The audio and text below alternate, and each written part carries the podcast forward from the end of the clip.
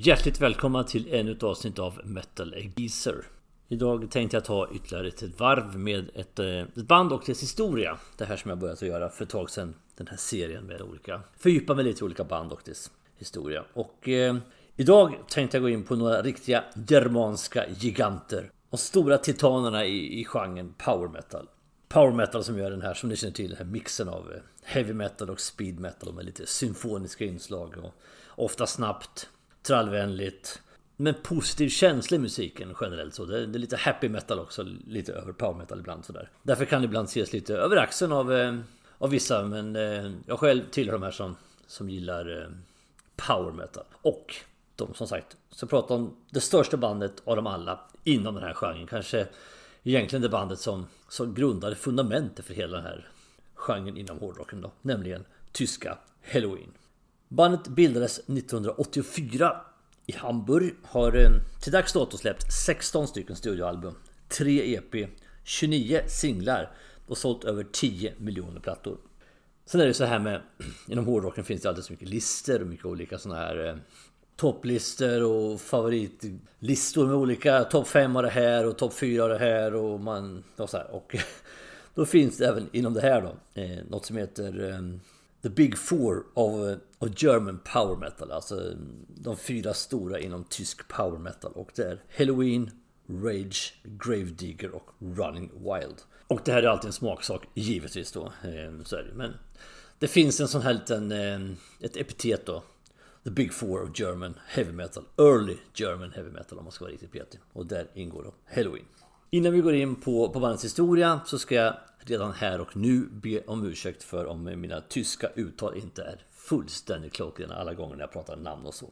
Nåväl, bandet bildades 1984 i Hamburg av Kai Hansen, Marcus Groskopf, Ingo Swichtenberg och Michael Weikat. Och vilka var nu dessa ynglingar? Vi tar går lite på djupet med vad det här var för personer. Kai Mikael Hansen, född 17 januari 1963 i Hamburg.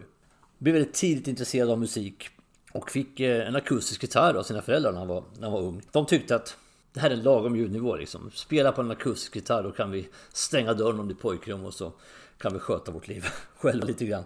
Men det tyckte inte den lille Kai, eller unga Kai, var så jätteintressant. Så han köpte ganska snart, efter bara något halvår, en Ibanez elgitarr istället och eh, utforskade lite mera tyngre och säkerligen lite mer högljudda tongångar. Han bildade ett band som heter Gentry tillsammans med en viss Peter Sielk. Och varför nämner jag honom specifikt? Jo, han var sedermera med och eh, sjöng tillsammans med Kai Hansen i hans eh, sidoprojekt Iron Saver som han startade några år senare när han hade lämnat Halloween. Men det är mer en bi, ett bispår, jag ville bara nämna det. Eh, de grundade i alla fall Gentry 1978. Efter fem år ungefär så gick han vidare i sin karriär och startade då Halloween tillsammans med Michael Veikat. Och vem är nu denna Michael Veikat? Född 17 augusti 1962, precis som Kai i, i Hamburg. Född som Mikael Ingo Joakim Weikat och eh, han var egentligen väldigt intresserad av musik tidigt då, redan som, som nio år någonstans började han eh, lyssna och mer aktivt liksom engagera sig i musik. Sitta vid sina föräldrars stereo och, och lyssna väldigt mycket på, på musik och fick ju med sig här upp i de lite äldre tonåren och 1978 bildade ett band som heter Powerful. Som sagt han var väldigt musikintresserad och eh, influerad av eh, tidig musik och den första plattan han köpte själv det var samlingsskivan då 1962 till 1966 med The Beatles. Och det här eh, värdes vävdes även in då i hans eh, musikaliska arv. Liksom. Hans, eh, hans inspirationskällor var bland annat The Beatles som var The Purple, Scorpions, UFO, Van Halen, Led Zeppelin. Och så det är inga jätteovanliga sådär, eller oväntade kanske influenser han har. Och favoritgitarrister är ju inte heller några kioskvältare i sig. Jimi Hendrix, Richard Blackmore, Eddie Van Halen, Olle John Roth. Och Halloween är ett band som har bytt ganska mycket medlemmar, i alla fall på ett par positioner och det kommer jag komma in på eh, givetvis när jag kör det här programmet då. Och eh, Michael Weikat är tillsammans med basisten Marcus Gråkopf den enda kvarvarande originalmedlemmen i Halloween. Vän av ordning kan ju för sig tycka att nu är Kai Hansen tillbaks och då är vi ju tre originalmedlemmar. Absolut, det är inte fel. Det är väl det att eh, Marcus Gråskopf och Mikael Weikat har varit med hela tiden medan Kai Hansen var borta ganska många år. Men för all del, absolut, han är tillbaka i Halloween. Så är det ju numera. Vem är då denne Marcus Grosskopf? Han är född 21 september 1965. Även han i, i Hamburg. Han skaffade bas, elbas i 15 års ålder ungefär och eh, intresserade sig då för att bilda ett band och lirade då i ett coverband, eller i flera coverband. Som företrädesvis leder punkcovers då av alla möjliga band från Sex Pistols och Ramones och The Damned och Exploited och alla de här punkbanden. Men han kände att eh, punk kanske inte riktigt det han hålla på med och inte covermusik heller generellt utan lite mera heavy metal. Och den här musikscenen då som de befann sig de här ynglarna var inte jättestor så att deras vägar korsades ju en del så att han mötte ju Kai Hansen och eh, de började spela tillsammans då och eh, ganska snart så sammanstrålade man också med en viss Michael Weikat och där la man grunden då till Halloween. Fjärde medlemmen i Halloween, grundmedlemmen i, i bandet, heter ju Ingo Swichtenberg. Trummis som även kallades för Mr Smile för han ler alltid i stort sett på alla bilder som, som finns. Han var en väldigt gladlynt person på det sättet men det var en person med många bottnar som jag kommer också komma in på längre fram. Född 18 maj 1965 i Hamburg. Minsann, han också. Han hade två stycken syskon, en storebror och en lillasyster och eh, de här två andra syskonen spelade flöjt båda två. Av alla instrument i världen. Och eh, storebrorsan tyckte att det här med flöjt var ju jäkligt eh, fånigt. Så han slängde helt enkelt sitt eh, lilla instrument i ett buskage en dag när han gick hem ifrån eh, repningen av, av flöjt. Hans syster fortsatte spela och det gjorde även lilla Ingo faktiskt. Han spelade flöjt och eh, klarinett minsann. En stund innan han insåg att det här var ju inte så jäkla mycket metal utan vi, vi tar och byter till trummor istället. Det är betydligt roligare. När han bara var 16 år så, eh, så dog hans mamma. Så han bodde då ensam tillsammans med, eh, med sin far efter den här eh, när mor hade gått bort. Han bodde nära Kai Hansen, de bodde grannar Kai Hansen och Ingo Swichtenberg som gjorde att deras vägar korsades ju också då och de bildade Halloween tillsammans. Kai Hansen, Michael Weikat, Marcus Groskopf och Ingo Swichtenberg. Där har vi liksom, för att tala Deep Purple språk, Mark One av Halloween var grundat här. I början var det Kai Hansen som sjöng i bandet. Han var ju sångare och gitarrist i, i bandet. Och eh, man fick kontrakt med eh, skivbolaget Noise Records och spelade på, på den labeln spelade man in en, eh, var med på en samling ska jag säga som hette Death Metal av alla namn. Tillsammans med band som Hellhammer, Running Wild och Dark Avenger. Och då spelade man in två låtar på den, på den samlingen. Owns of Life som var skriven av Michael Weikat och Metal Invaders som var skriven av Kai Hansen. Och den låten levde kvar lite längre i eh, setlist och i Heroins historia än vad Weikats komposition gjorde. 1985 fick man släppa en EP med fem låtar som kom ut 1 april. Av alla datum. 1985. Och eh, här var Halloween fortfarande mer speed metal än, eh, än power metal. Men på något vis visar man ändå upp det här bandet som det ska bli. Man, man hör ändå tendenserna redan de här tidiga åren på den första EPn. Att vad det är för band som håller på att växa fram. Första fullängdaren kommer samma år, eh, 18 november 1985. Walls of Jericho. Också lite kuriosa kan man säga att det här är enda fullängdsplattan där Kai Hansen sjunger på fram till förra årets eh, comebackplatta då, Halloween. Så att eh, det gick ganska många år emellan där.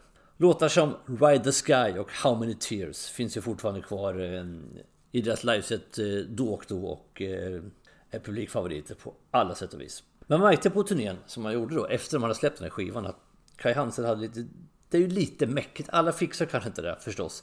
Att sjunga och spela gitarr samtidigt på, på ett väldigt bra sätt. Så Kai Hansen själv var ju så pass ödmjuk så han kände ju också att det här fixar sig inte. Vi måste ha en bättre sång. Eller en som bara sjunger helt enkelt. Jag tror att det här bandet blir mycket, mycket bättre. Om vi gör så. Så att efter nästkommande EP man spelade in, Judas 1986, så började man aktivt söka efter en ny vokalist. Och hittade en viss Mikael Kiske. Född 24 januari 1968 och eh, Innan han gick med i Halloween så sjöng han i ett band som hette Prophecy. De spelade in en demo. Men det var ungefär så långt de kunde komma i sin karriär. De spelade aldrig in något mer än, än den demon. Inga officiella inspelningar finns med bandet. Och när frågan kom till eh, Kiske först. Då tackade han nej till Halloween. Han tyckte inte att eh, låtarna från Walls of Jericho, det här som de spelade upp för honom. Det här är vad vi har släppt liksom. Nej, det, här, det är inte riktigt den här typen av metal jag vill spela eller sjunga i liksom. Men vi har fler låtar på gång sa de. Vi har, vi har nya grejer på gång. Vi ska spela in en ny platta och sådär. Så då körde ju, drog fram lite nya låtar som skulle komma på nästa platta.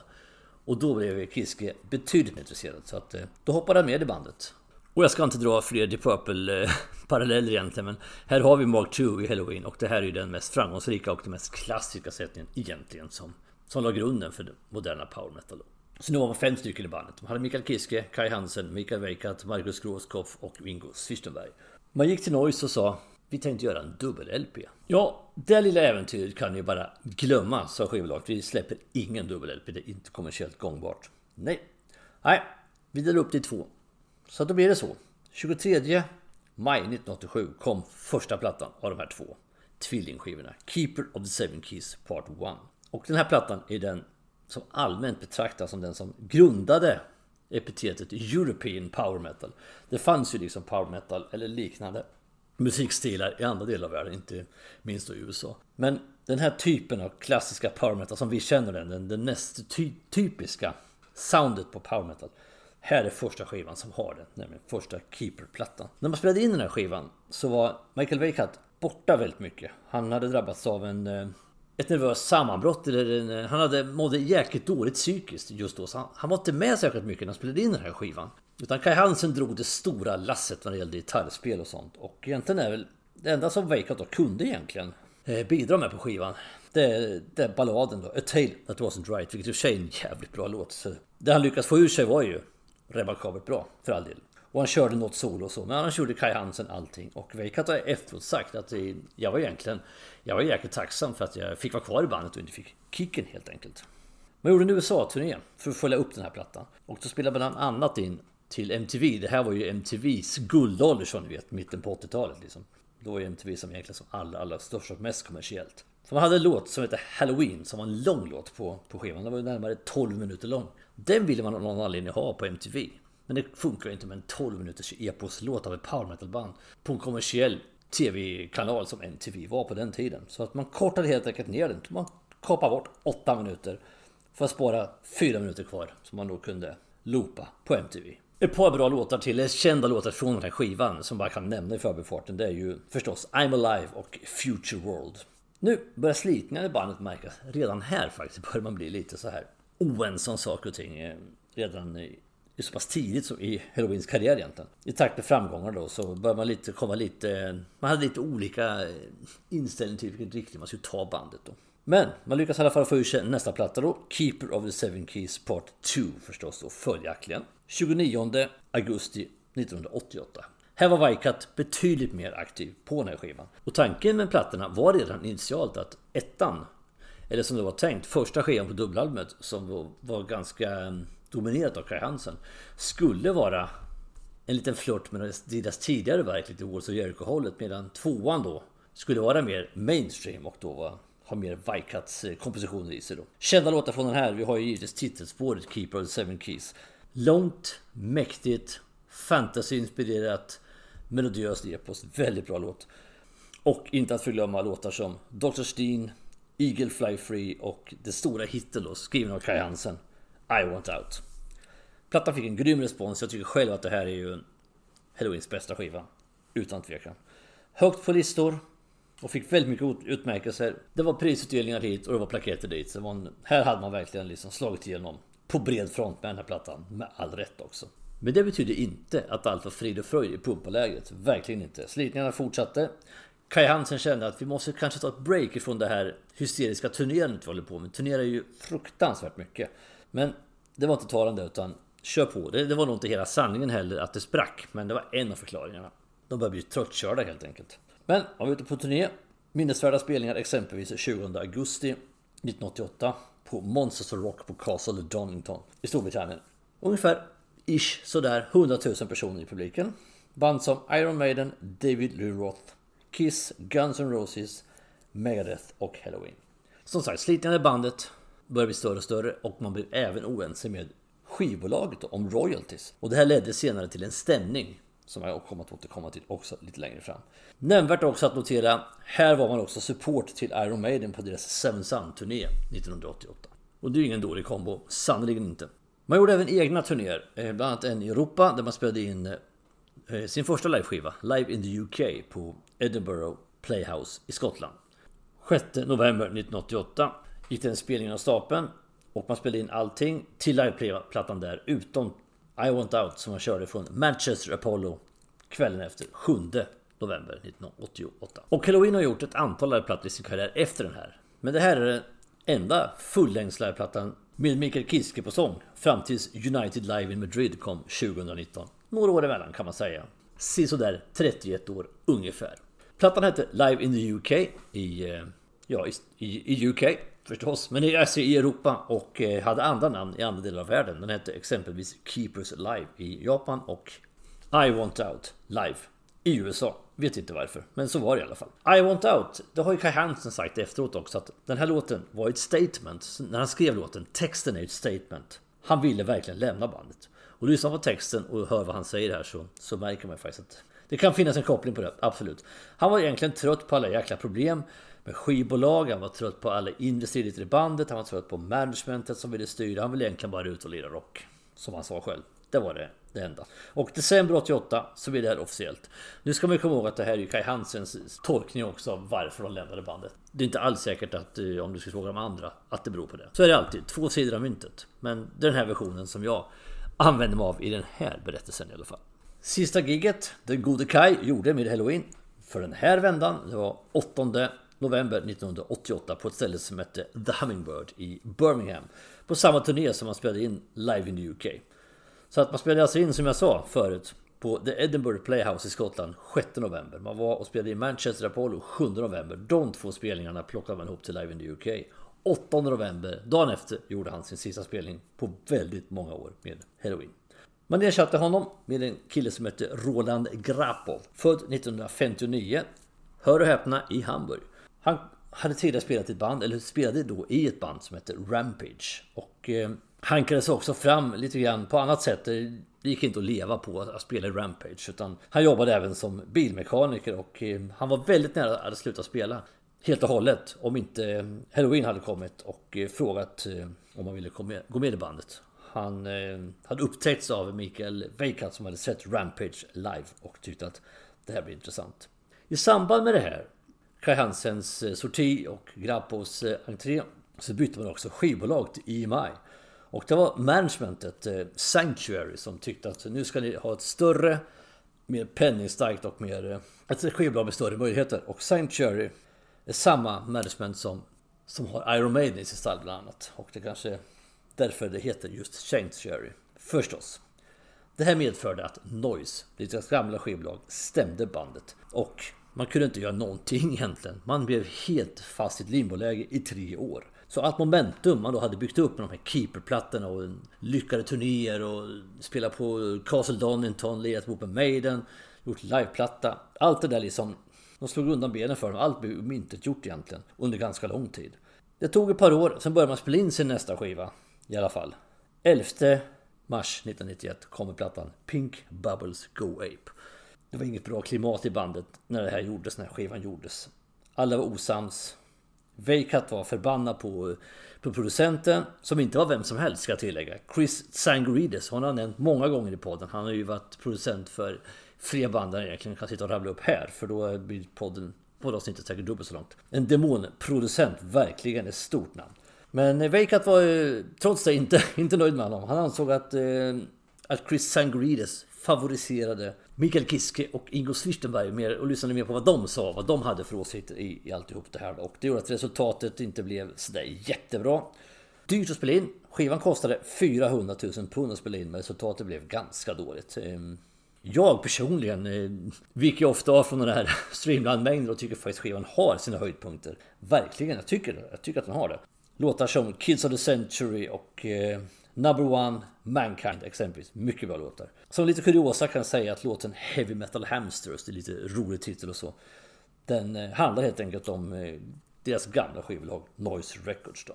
Men skivan var inspelad, men det betyder inte att man kunde gå ut och promota den live. För man var fortfarande låst av den här stämningen från Noise. Så turnén fick eh, sättas på paus fram till eh, 1992 då man kunde ge sig ut och turnera igen. Halloween här befann sig ju i... Ja, det var inga bra år för bandet kan vi säga. Eh, nästa skiva nämligen, Chameleon som släpptes eh, 2 juni 1993 var helt enkelt ett experimentellt fiasko och eh, jag håller den väl egentligen utan diskussion som Halloweens svagaste platta. Tveklöst, den är sticker ut väldigt mycket från allt annat de har gjort. Det är ett helt annat sound, man testar massa... Det, vissa låtar är långt ifrån eh, hårdrock överhuvudtaget och liksom det, det är mycket experimentella grejer och sådär. Nej, den, det är bara att glömma bort den. Det är en parentes i Halloweens karriär. Och det, det tycker de själva också. Det här, var, det här var verkligen ingenting lyckat då. Och det visade sig också, för det här var sista skivan på skivbolaget i maj. Det var sista plattan med Ingo Swistenberg på trummor. Och det var sista plattan med Mikael Kiske på sång ända fram till comeback-skivan då. Studioplattan Halloween som kom förra året. Och det var olika orsaker varför de här försvann också men det var ju som sagt väldigt dålig stämning i bandet då. Ingo hade, Swistenberg hade drogproblem och eh, dessutom av schizofreni så att eh, han, han, blev, han tog inte sina mediciner som han skulle och blev därmed väldigt svår att, att ha att göra med helt enkelt då. Drogproblem och en eh, mental åkomma som verkligen började medicineras då. Plus att han är inte nöjd med vilken riktning bandet tog. Så han fick helt enkelt sparken av Mikael Weikat eh, väldigt modigt via telefon. Kiske fick sparken efter ett gig på ett ställe som heter Rockfabrik Ludwigsberg 22 december 1993. Här hade vi inte problematiken med, med hur man mår eller eh, vad man konstiga tillsatte man till man eh, inmundigar utan här var helt enkelt att man, man var inte överens om eh, vilken riktning man skulle gå med bandet. Kiske ville dra bandet till ett håll och de andra ville gå åt ett annat håll. Vilket också Mikael Kiskes soloverk, som de första han gjorde efter att han lämnat Halloween, verkligen tyder på det. De är inget vidare om jag ska vara helt ärlig. Det tog några år innan Kiske hamnade på rätt bana igen, så att säga. Så här stod man då i slutet på 1993. Ingen sångare, ingen trummis, inget skivkontrakt. Läget var ganska jobbigt. Men man är inte ner utan man ersatte då de här som har fått sparken med nya medlemmar förstås då. In kommer på sång Andy Darris, född 18 augusti 1964 i faktiskt Karlsruhe, inte i Hamburg. Kom närmast då från ett band som hette, eller heter Pink Cream 69. Det bandet har ju fortsatt eh, efter det att, att Andy Darris har lämnat dem med, med ganska stor framgång också. Ungefär i samma genre. Man hann släppa tre album med, med Darris på sång. Medlemmarna i Halloween kände ju Andra Darius lite tidigare från olika inspelningar man har gjort tillsammans då. Så man hade koll på den här killen. Att eh, honom kan vi lyfta in. Så när han fick frågan tackade jag så. Han kom direkt in och blev tongivande också i bandet och började direkt skriva låtar och så. Det har han ju fortsatt med under hela karriären. En bra låtskrivare, Andra Darius. På trummor kom en viss Oli Kurs in. Född 11 mars 67 i Aachen. Och eh, han kom senast faktiskt ifrån Kai Hansens band Gamma som han hade startat då. Efter att han lämnade Halloween. Han hade ju flera projekt som pratade om Iron Savior och lite annat. Men Gamma Ray blev det stora bandet som han, som han startade och eh, som också i sig blev en stor fanbärare för den här European Power Metal. Gamma Ray var ett förbannat bra band. Hela tiden. Och från det bandet kom Oli Kurs via en platta som han släppte tillsammans med en artist som heter Ax La Chapelle. Har ingen större koll på den kan jag säga. Han spelade in en platta med honom på vägen så att säga in i Halloween. Olle Kurs, en tekniskt driven trummis och eh, Dessutom en duktig låtskrivare också. Och nu som ni förstår stod Halloween verkligen inför ett vägskäl. Två fiaskoplattor, två tongivande medlemmar lämnat bandet. Skivkontraktet hade gått åt helvete och nu stod man här. Hur ska man få ordning på det här? No, men för det första så måste man hitta ett nytt skivbolag. Man hittade skivbolaget Raw som låg i den stora koncernen Castle Communications. Så då, då var det på plats. Sen gällde det att få till en platta också. Allt stod ju på spel egentligen och bandet var verkligen i brygga. Det var vinna eller försvinna när man släppte den här skivan. Masters of the Ring släpps 8 juli 1994. Och det var ju en grym comeback. Det var ju en riktigt, riktigt bra Halloween-platta. En av de bästa med Andy Darius kommer faktiskt redan här. De har gjort fler bra med honom men här fick man allting att stämma. Allt låg i, i linje igen och eh, man var tillbaks på banan. Låtar som Weather Rain Grows, Perfect Gentleman, Secret Alibi och Mr Ego. Den tillägnade man för övrigt Mikael Kiske, kan jag tillägga. Som bonuslåt plockar de med en cover faktiskt. En riktigt bra version av eh, Kiss gamla låt från eh, Love Gun, nämligen I Stole Your Love. Så här var man tillbaks, verkligen i storslag och eh, världen låg för deras fötter kanske man kan säga lite Lite storvulet kanske, men ni förstår. När man var verkligen tillbaka som ett starkt kort i den här power metal-leken då. Det kom det hände något sorgligt här också 1995, nämligen Ingo Syrstenberg den 8 mars 1995 så begick han självmord och hoppade framför ett tåg i hemstaden Hamburg. Nästa platta, Time of the Oath, som han släppte i mars 1996, tillägnade man Ingo.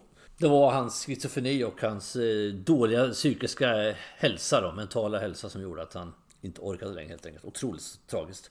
Han var inte mer än 30 år när han eh, tog livet av sig. Plattan Time of the Oath är en konceptplatta, ett konceptalbum som kretsar kring Nostradamus, den här profeten Nostradamus olika profetior då. Och eh, framförallt det han hade eh, skrivit och avhandlat om åren 94 till 2000. Och jag går inte in på dem här och nu. Det blir alldeles för, som jag tycker, lite för invecklat, lite för Ja, lite för djupt helt enkelt. Utan det var så det var i alla fall och skulle ni till äventyrs vara intresserade av Nostradamus olika profetior så finns de ju att ta del av på valfritt ställe. Jag nöjer mig helt enkelt med att konstatera att plattan är bra. Den är lite mörkare än eh, Masters of the Ring och det finns ju förstås flera orsaker till det. Givetvis. Men bra låtar på den, mycket bra. We Burn, Steel Tormentor, Wake Up The Mountain och Forever and One Smektra ballad. Riktigt bra skiva. Så att eh, Halloween fortsatte på det här vinnarspåret även på nästa platta då. Man släpper ett dubbelalbum som även kom ut som på, på DVD. High Live från den här efterföljande turnén. Låtarna hämtades från de spelningar man gjorde i Italien och Spanien under maj och juni 1996. Och nu fortsatte man med full fart. Ännu en ny skiva kommer, ännu en bra skiva kommer. Better than Raw kommer 14 april 1998. Och det här är deras tyngsta verk, eller hårdaste om man nu kan prata om det i power metal sammanhang. Men det är faktiskt ganska, ganska rå så. Låtar som Push exempelvis. In, in, första låten är ju en riktig rökare faktiskt i power sammanhang verkligen. Och andra låtar som är bra som man kan nämna är ju I Can, Handful of Pain och Laudate Domino. Riktigt bra skiva. Jag skulle vilja placera den mellan Masters of the Ring och Time of the Oath. Att den är bättre än Oath och något svagare kanske än Rings.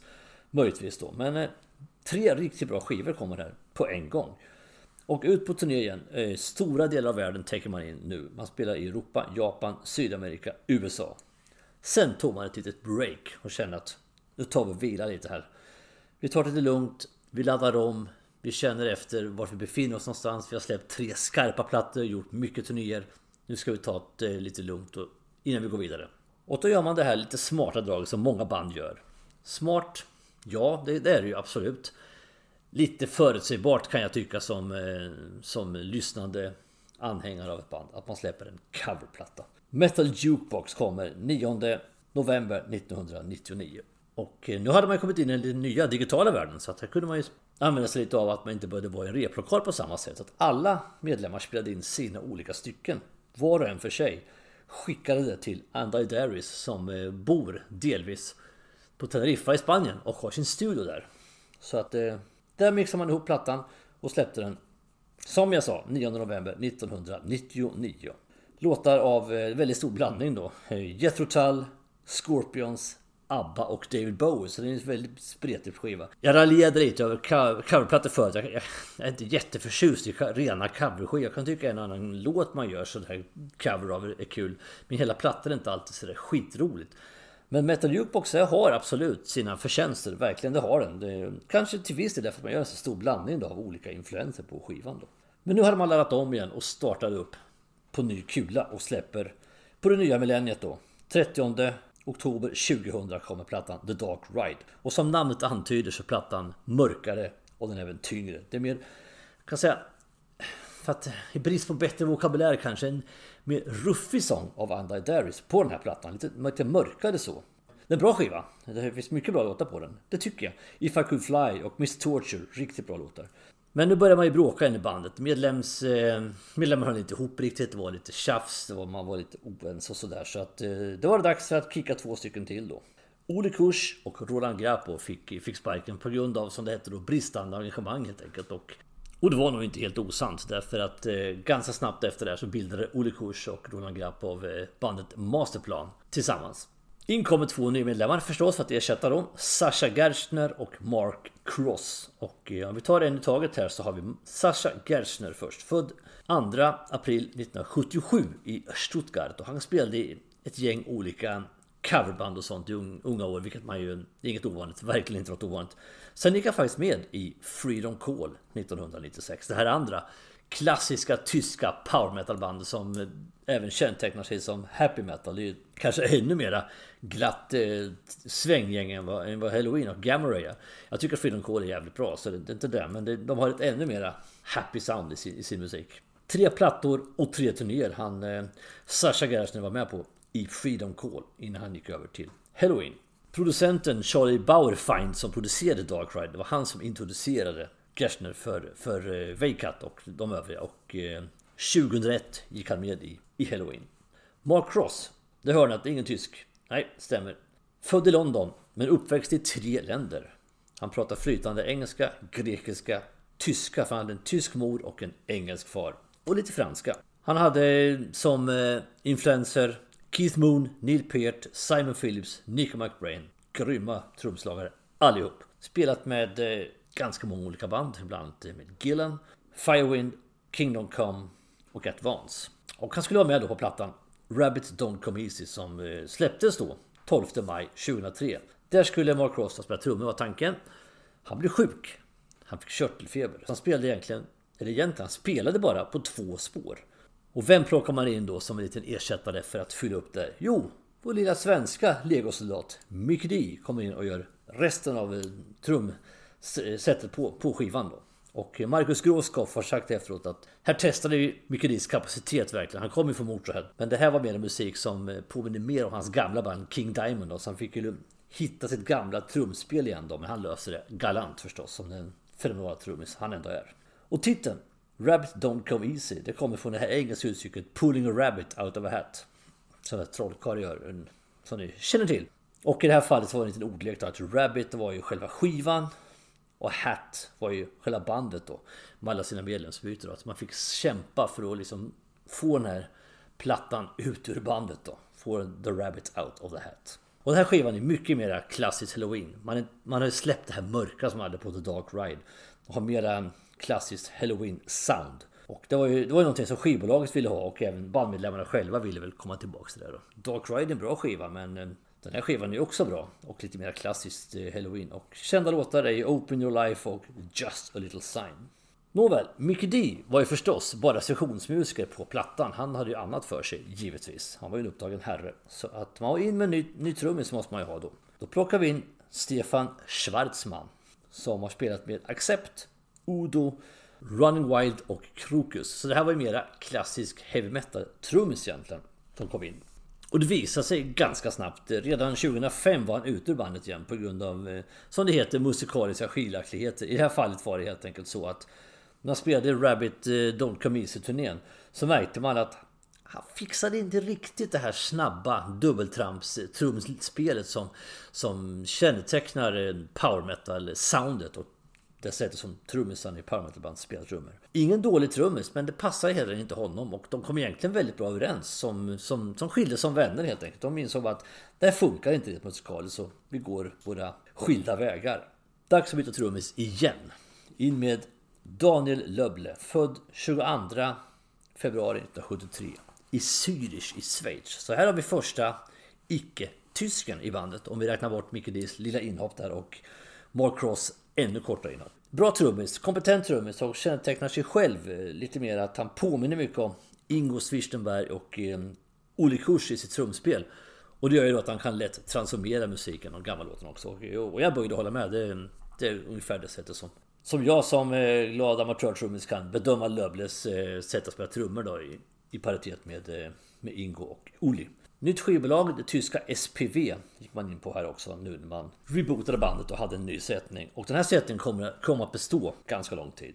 Det har varit mycket svängdörrar i bandet, det har mycket fram och tillbaks beroende på att man blivit osams eller att eh, det inte funkade musikaliskt eller man blev sjuk eller massa olika saker. Men nu blir det lugnt ett tag i alla fall. 31 oktober 2005 släpper man då Keeper of the Seven Keys The Legacy. Tanken var att man skulle visa att man var tillbaks som The Halloween som fansen kände till.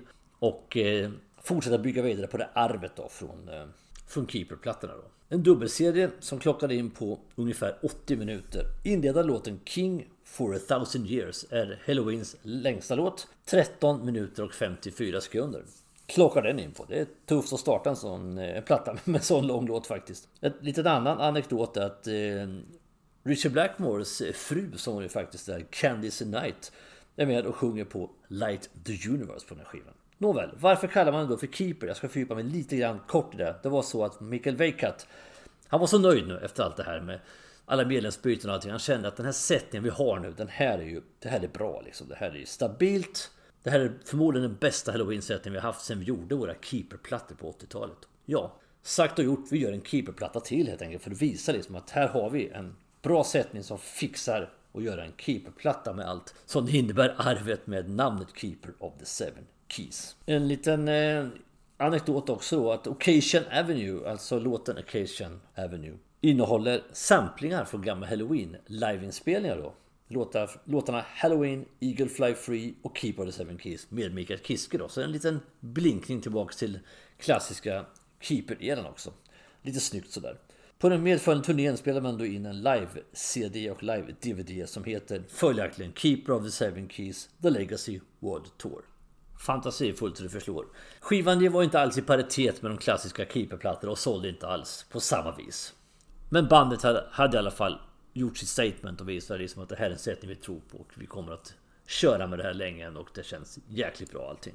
Nästa platta, Gambling with the Devil, kommer 23 oktober 2007. Bra respons, bra mottagande hos fans då. Trots att plattan med, med Halloween-mått mätt är, eh, är ganska tung så det är ändå mycket keyboard och sånt som lättar upp det hela ändå då. För mig är det här en liten mellanplatta som jag liksom aldrig egentligen fastnat för så. Men jag ska inte döma ut en sån skiva för det. Det är väl bara min personliga grej. Att den här skivan for mig liksom förbi när den kom. Den har absolut sina höjdpunkter men eh, inte någon av dem på plattorna som har stannat hos mig. Och nu börjar man också med tiden bli lite mera det här Vatten rinner under broar, blodtjockare vatten, alla de här metaforerna. Man börjar lite mer eh, inse att man kanske inte ska vara så jäkla osams som människor hela tiden. Eh, Mikael Kiska hade kommit tillbaka lite grann till, ehm, till power metal-genren. Gjort lite gästinhopp i Masterplan som jag pratade om tidigare. Det här är Roland Grappos band och Olle Kors band. Han har gjort lite inhopp här och där. Och eh, en annan sak som visar lite grann att eh, man kanske börjar komma tillbaks till normallägen, eller jag ska uttrycka det. Det var att Kai Hansen med sitt nya band, eller sitt dåvarande band Gamma Ray Körde en dubbelturné tillsammans med, med Halloween 2007-2008 på The Hellish Rock världsturnén. Som startade i november 2007.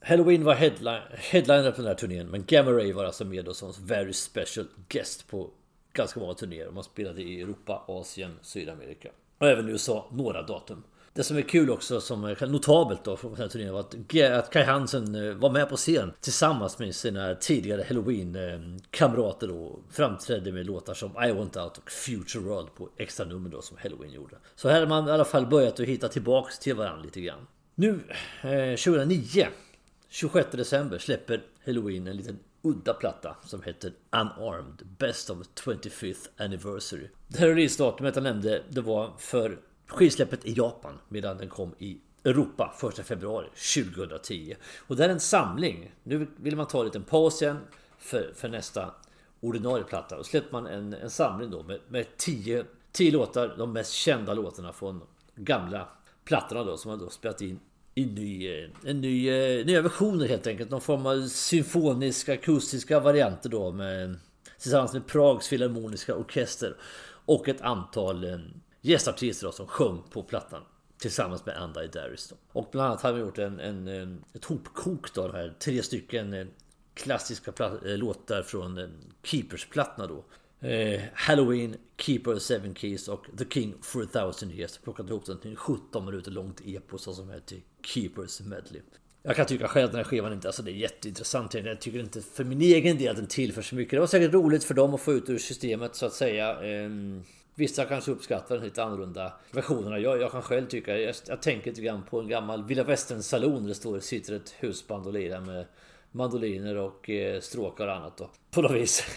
jag vet inte, jag får den sinnesbilden framför Jag tycker inte att det här var sådär jätteintressant egentligen då. Desto bättre kommer man tillbaks rejält på nästa platta som släpptes 31 oktober 2010.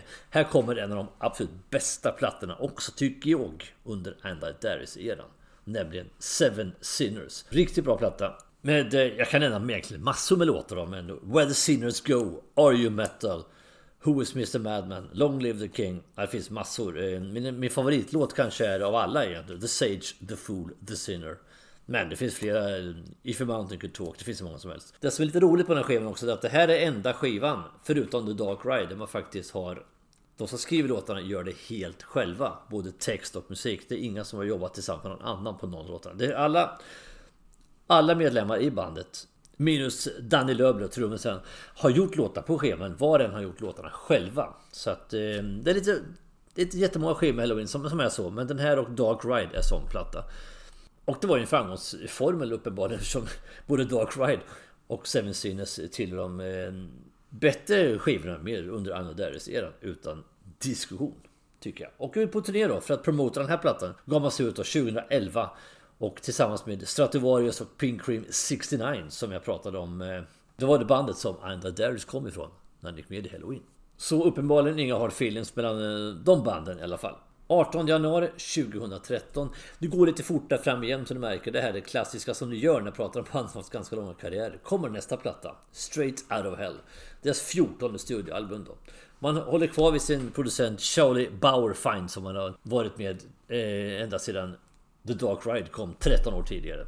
Varför ändra vinnande former? Och man spelar in igen då i Andy Dairy Studio på Teneriffa i Spanien. Och enligt eh, bandet själva så är det här liksom en direkt fortsättning på plattan Seven Sinners egentligen. Eh, man bygger bara vidare på det man, de låtmaterial man hade när man spelade in skivan för att göra låtarna på den här nyare plattan då. Lite, lite mer positiv kanske i, eh, i lyrik och lite i sound då, men annars är det en rak fortsättning av de tidigare plattorna. Andra Darius har själv sagt att de hade ju ganska mörk lyrik med Halloween mot mätt och lite mörkare sound under ett tiotal år här. Men ville tillbaka till det här lite mer glada positiva Halloween som var tidigare då med den här skivan. Så lite kuriosa kan nämnas att på den här plattan finns en bonuslåt på, på um, The Limited Edition och även på Japanpressen. Japanerna får ju alltid med låtar på sina skivor av någon anledning. Fortfarande är det så. Jag vet inte varför. Låten Burning Sun. Man gjorde en bonusversion av den låten med Hammondorgel på som man hade som en hyllning då till John Lord som hade gått bort året innan. Och likaså låten, inte på bonusversionen den är med på originalversionen. Låten Wanna Be God tillägnades då Freddie Mercury. Som en hommage eller en hyllning då till det sättet han uppträdde på scen eh, under sina liveframträdanden med Queen. Och igen då för att visa att eh, gammalt groll är, är glömt så uppträdde man då på Rock in Rio 2013 i september tillsammans med Kai Hansen och som special guest på, på den spelningen. Så att eh, man var lite grann tillbaka och ville liksom återknyta banden då med sin gamla gitarrist och medlem och grundare. Ny platta igen nu, kommer 29 maj 2015, My God Giving Right. Bra skiva, ett jäkligt coolt omslag också med en ehm, så här ehm, lite apokalyptisk atmosfär sådär. Än en gång producerad av Charlie Bauer Find och inspelad i andra Dairy Studio på Teneriffa och man har bytt skivbolag till Nuclear Blast. Och varför gör man det? Ja, enligt Michael Weikat var det inte konstigare än att eh, ja, plain business. Det var helt enkelt en, en affärs ehm, teknisk eh, variant. Man ville tjäna mer pengar, få bättre spridning. Helt enkelt, det var inte konstigt än så. Det behöver inte vara märkligare än så. Och här vill man liksom hitta tillbaka då till eh, Back to the Roots, liksom tillbaka till sina rötter igen. Fast ändå plocka in lite mer moderna element också. Det här är en väldigt bra skiva. Och eh, Michael Weikat själv säger att det här är... en... tanken när man gjorde skivan, det var att det skulle bara... Det skulle helt enkelt vara Just good old classic heavy metal the way it's supposed to be. Och det stämmer ganska bra, det stämmer väldigt bra. Det, det är så skivan låter och skarpa spår på plattan är ju exempelvis första singeln som släpptes då. Battles One, en riktigt bra stänkare som är sån här klistrig refräng på som har en snygg slinga som är har svårt att få ur huvudet när man väl har lyssnat på den. Och det, det, det kännetecknar en riktigt bra minnesvärd låt. Och likaså titelspåret tycker jag är riktigt bra. Men det finns mycket bra låtar hela vägen på den här plattan. Och jag nämnde ju omslaget så här lite snabbt att det var så här apokalyptiskt omslag och det, det är ju. Det är väldigt inspirerat av The Day After Tomorrow, den här filmen, apokalyptiska filmen ni vet med den här eh, miljökatastrofen då, som renderar i en ny istid, en ny global istid. Och omslaget är ju verkligen gjort så det har Frihetsgudinnan som ligger begravd i snömassor då med en eh, elak leende pumpagubbe förstås, Pumpkinhead uppe på som står uppe på Frihetsgudinnan. Och eh, alltihop är ju väldigt så här eh, det, är lite färger från vårt halloween-omslag. Alltså halloweens skivomslag är oftast väldigt färgglada och väldigt så här ögonfallande. Här är mer så här, precis som på Day of the Tomorrow filmaffischen egentligen. Det är is och det är snö och det är väldigt gråtonat så. Och dessutom släppte man en 3D-variant av omslaget. Man kunde ha på sig sådana här checka 3D-glasögon. Så fick man fram en 3D-variant av skivomslaget då. Så man tog verkligen i från tårna här. På något vis. Och även många av låtarna då är inspirerade också ifrån The Day After Tomorrow, filmen då. Eh, fast i Halloweens värld förstås var det så att eh, det blev en apokalyptisk eh, katastrof och eh, man lämnade över världen till The Pumpkins. Förstås. Det måste ju vara en Halloween-twist på det hela. Som sagt, en bra skiva och Halloween var tillbaka här i storslag egentligen sen några skivor tillbaka som man gjort. Eh, hade några mellanalbum där men de senaste här då var man tillbaka igen som ett mycket relevant eh, power metal band på alla sätt och vis. Men nu var vi framme vid någonting som egentligen hela power metal-världen hade väntat på och anat lite i kulisserna. Eh, som jag sa så hade ju Kai Hansen eh, slagit sina påsar ihop med Halloween under ett par turnéer. Och även Mikael Kiske hade ju efter att under många år verkligen ha vänt hårdrocken ryggen och uttalar sig väldigt, väldigt negativt kring hårdrocken då. Kommer tillbaks till fadershus om vi säger så och varit med på och gästspelat då på som jag nämnde tidigare Masterplan. Även gjort det här projektet Unisonic tillsammans med Kai Hansen. Klassisk power metal och eh, sjungit tillsammans med Amanda Somerville och gjort eh, power metal musik även den vägen. Och så vidare och så vidare. Och nu kom beskedet som alla hade väntat på i november 2016. Kai Hansen och Mikael Kiske var tillbaks i Halloween för att göra en världsturné som man då kallade för The Pumpkins United World Tour som skulle starta 19 oktober 2017 i Monterrey i Mexiko och hålla på ett helt år. Det var inte jättelätt att komma hit egentligen för att som sagt Kai Hansen hade på något vis eh, försonats mycket, mycket tidigare med de gamla Halloween-medlemmarna. Medan eh, Kiske fortfarande var lite tveksam till det här idén ganska länge då. Han hade ganska mycket ont blod mot framförallt Marcus Gråskopf och eh, synnerhet Mikael Weikat. Eh, när han fick sparken då för Mank 1993. Men det här började förändras någonstans runt 2013 någonstans faktiskt på Sweden Rock Festival det året när han sprang ihop med eh, Weikat på, på den festivalen då. De började prata lite. Och det första som Weikat hade sagt då liksom till, till Kiske då när han eh, sprang på honom på Sweden Rock Festival. Eh, vad har jag gjort egentligen? Hur kan du förlåta mig? Kan vi på något vis hitta tillbaks till varann? Det här var det första som Weikat sa. Och då insåg jag liksom att eh, jag hade egentligen förlåtit honom för länge, länge sedan utan att utan egentligen tänka på det. Och, och så började alltihop då. Och eh, sen var det Kai Hansen som liksom tippade Kiske över kanten så att säga. De hade jobbat ihop i det här eh, Powermetal-projektet Unisonic eh, från 2011 och framåt då. Som runt 2014 där övertalade honom då att eh, han skulle gå med igen. Däremot plockar man inte in tidigare gitarristen Roland Grappow och trummisen Ole Kurs. De blev inte tillfrågade att få med i den här återföreningen då. Groskovs eh, officiella förklaring var att det skulle helt enkelt bli för mycket folk. Jag vet inte egentligen så mycket mer om det här, om det andra orsaker och sånt också. Det kanske finns annat eh, som ligger bakom, men det är den officiella förklaringen. Vi blev helt enkelt för många, vi fick välja ut några stycken. Man släppte en eh, nyinspelad låt, Pumpkins United, 13 oktober 2017 då. Som gratis download, alltså gratis nedladdning då. Sen kom det även en eh, vinylrelease 8 december det här året då. Där både Darius och Hansen och Kiske delade på, på The Lead Vocals, sjöng tillsammans på, på den här låten då. Så det var en liten eh, teaser då vad som komma skulle. Man startade den här turnén som jag sa i Monterrey, Mexiko 19 oktober 2017. Och det här var första gången man kunde se då Andy Darris och Mikael Kiske uppträda och sjunga låtar från de olika Halloween-albumen och även sjunga duetter ihop. Och eh, även Kai Hansen som gjorde en mer tillbakadragen roll som vokalist eh, mot, jämfört med de andra två. Eh, naturligtvis för han spelar gitarr och han sjunger inte lead på alls lika många låtar egentligen då. Och dessutom har ju Kai Hansens röst inte åldrats på, riktigt på samma sätt som Kiskes och, eh, och Darius som har fortfarande kvar sina piper eh, egentligen ograverat. Men eh, Kai Hansen fick i alla fall köra ett medley från, sin, eh, från plattan Walls of Jericho, de här tidiga låtarna. Det har han ju ofta gjort även i Gamma Ray när han uppträdde med dem. Gjorde det här lilla eh, medleyt då med låtar från Walls of Jericho. Och man gjorde även en, en hyllning då till Ingo Swisterberg på den här turnén. Men under den här turnén fick Mikael Kiske lite problem med rösten då, lite sån här eh, Rösten bar inte, han, fick lite infektioner på stämbanden och andra saker. Så det funkade inte riktigt att sjunga alla gånger. Så några spelningar så lyfte de bort ett par låtar från eh, den, där set-delen som Kiske sjöng och man lät istället eh, Sasha Gerster sjunga exempelvis. Och även Darius och Hansen fick sjunga. Och eh, man körde lite eh, singback på några spelningar också. Men det här var ett övergående problem dessbättre. Så att Kiske var snart tillbaks i storslag. Och man gjorde några spelningar i Brasilien, Sao Paulo då, för att spara till ett kommande livealbum och en DVD. Nåväl, det här var ju vackert. Man gjorde en ny låt. Man gjorde en turné vid sättningen, men skulle det komma någon ny musik? Ja, Anna Darris pratade om det här i, i mars 2018 och sa att vi har mycket idéer och vi pratar fram och tillbaka. Så om, om kemin fortsätter vara så bra som den är nu så kan allting hända. Och vi tyckte att när vi spelade in låten Pumpkins United så märkte vi att det var roligt och det var väldigt lätt att jobba tillsammans igen. Inga problem överhuvudtaget. Det känns som att vi inte varit ifrån varandra under de här många åren då. Så att absolut, vi kan se en album komma i framtiden om bara allting fungerar. Så typ 99% säkerhet. Men ibland kan det låta i intervjuer på annat sätt. Som när Michael Weikat sa i en intervju till exempel att eh, Ja, vi vet inte. Vi, Vi skulle nog kanske vilja spela in en ny skiva men vi är ju jävligt lata liksom. Så jag vet inte om vi orkar egentligen. Vi får se lite vad som kommer att hända. Och, och Kai Hansen sa också att eh, ja, det finns mycket idéer. Och eh, vi skulle absolut kunna dra igång och göra en ny skiva. Men ingenting är bestämt. Vi lämnar det lite öppet sådär. Men eh, i alla fall.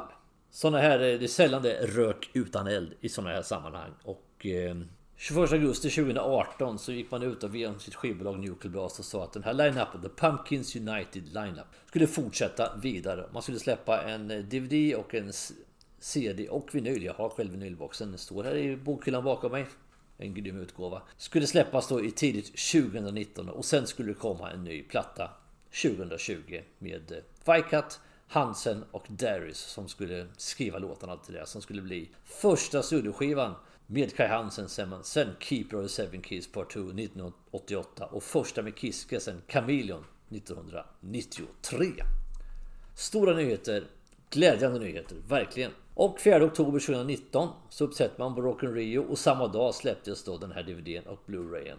United Live in Madrid. Som sagt, jag har vinylen här och jag har även DVDn och det är riktigt, riktigt bra. Jag har sagt det förut i poddavsnitt och sånt. Det är så jäkla roligt att se den här glädjen av att på scen. Det finns liksom inga hard feelings kvar. Allt är bara så jäkla trivsamt roligt. Det är, så, det är så skönt att se efter alla dessa år med skitsnack och backstabbing och sånt att man faktiskt kan hitta tillbaka till varandra igen och göra ny bra musik också. Det är, ja, det är, det är väldigt imponerande och jäkligt roligt. Nu lovade startgrupperna både för ny skiva och nya turnéer. Och då kom en viss pandemi som vi alla känner till och alla är lika jävla förbannade på. De hade en turné planerad 2020, sköts upp till 2021, sköts upp till 2022 och nu för bara några veckor sedan fick jag ju veta, vi har ju biljett jag och Helena till den här konserten som Halloween ska göra i Sverige på Partille Arena uppskjutet till 2023. Så man blir bara så trött liksom. Men eh, någon jävla gång ska de väl komma i alla fall. Men då har det uppskjutits hela tiden och likadant så sköt man upp skivsläppet då av nya plattan på grund av pandemin. Vilket gjorde att det skulle komma att gå hela sex år mellan plattan My God Given Right och nya skivan. 18 juni 2021 kom den första skivan då Studioplattan med Pumpkins United eh, line-upen då och den skulle heta då Fantasifullt men nu sig ganska bra markerar verkligen en nystart på det här bandets karriär nämligen självbetitlad Halloween. Gick direkt upp på topplistorna i flera länder eh, inte minst i hemlandet Tyskland men många andra länder också.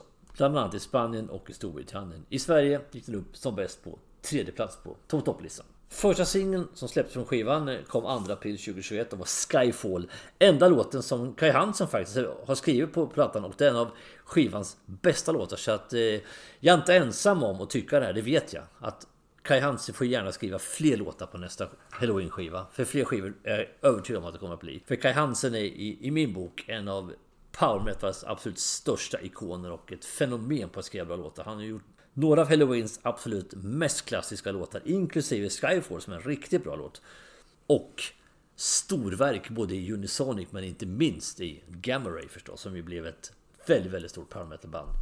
På egen hand, så att säga. Ett par korta anekdoter också under själva skivspelen. För det här skedde ju mitt under covid-19 pandemin. Eh, Kiska hade gjort sin, lagt sina, sina sånginsatser på plattan nere i Teneriffa och lyckades ta sig hem tillbaks till Tyskland igen i april 2020 precis innan man stängde egentligen all flygtrafik i Europa. Medan Vicat på å andra sidan blir kvar i, i mitten, mittemellan den här lockdown som var, var till och med tvungen att vara kvar i studion och sova en, en natt innan han kunde ta sig hem därifrån igen. Så det var, det var lite besvärligt eh, bitvis där. En annan sak var att eh, Danny Lööf blev spelade på Ingo Swischelsbergs originaltrumset som han hade använt på Keeperplattan bland annat. Och det, det använder man då på, på den här skivan som en liten hyllning till, till Ingos minne då. Vilket jag tycker är väldigt fint faktiskt. Och det finns en svensk koppling också på den här skivan faktiskt. Och det är på låten Skyfall. Det här långa eposet som eh, klockar in på över 12 minuter då som Kaj Hansson skriver så stänger hela plattan. På den, platt, på den låten så har vi en viss Jens Johansson denna energiska och eh, enormt skickliga eh, svensk eh, musik-legosoldat som är med i alla möjliga sammanhang och alltid levererar med den äran. Han är med och gör keyboardsinsatserna på den låten också så att det är en liten extra sån här kul grej. Och med det sagt mina vänner så är vi mål med det här avsnittet om Halloween. Power metans kanske största namn. Och jag hoppas att ni har behållning av det här. Vi ser fram emot en fortsatt karriär med det här bandet. De har mycket kvar att ge. Det är väldigt roligt att de har kommit tillbaks i, med den sättningen de har. Att man liksom kan låta bygons be bygons och eh, skapa storverk tillsammans igen. Vi hoppas nu att de verkligen till slut kommer ut på den här turnén så man får se dem igen då. För det är ganska många år sedan vi såg Halloween. Så det ska bli jäkligt roligt om vi kan få se dem i den här sättningen också. Och det, det hoppas vi på. Och nya album och sånt. Men innan vi stänger avsnittet för idag så ska vi givetvis ta det här avsnittets topp 5. Vi ska ta de fem, i mitt tycke, bästa Halloween-plattorna som har gjorts då. Och eh, då kör vi igång det här avsnittets topp 5. Det är väl egentligen ingenting att vänta på utan här kör vi. På femte plats lägger jag faktiskt nya plattan Halloween. Kan tyckas lite konstigt kanske men eh, lite grann är det väl så att jag, jag blev så personligen så jäkla glad över att man hade hittat tillbaks till det här klassiska 80-90-tals Halloween-soundet som jag tyckte var när de var som, som bäst av gamla Halloween-skolan. Liksom. Man har hittat tillbaks till det här Kiske-soundet men liksom inkorporerat det även med Andy Darris-soundet och den, eh, den som Halloween låter under Andy Darris-eran då. Och inkorporerat ihop det här väldigt, väldigt förtjänstfullt och det är en lång skiva. Den är väldigt lång.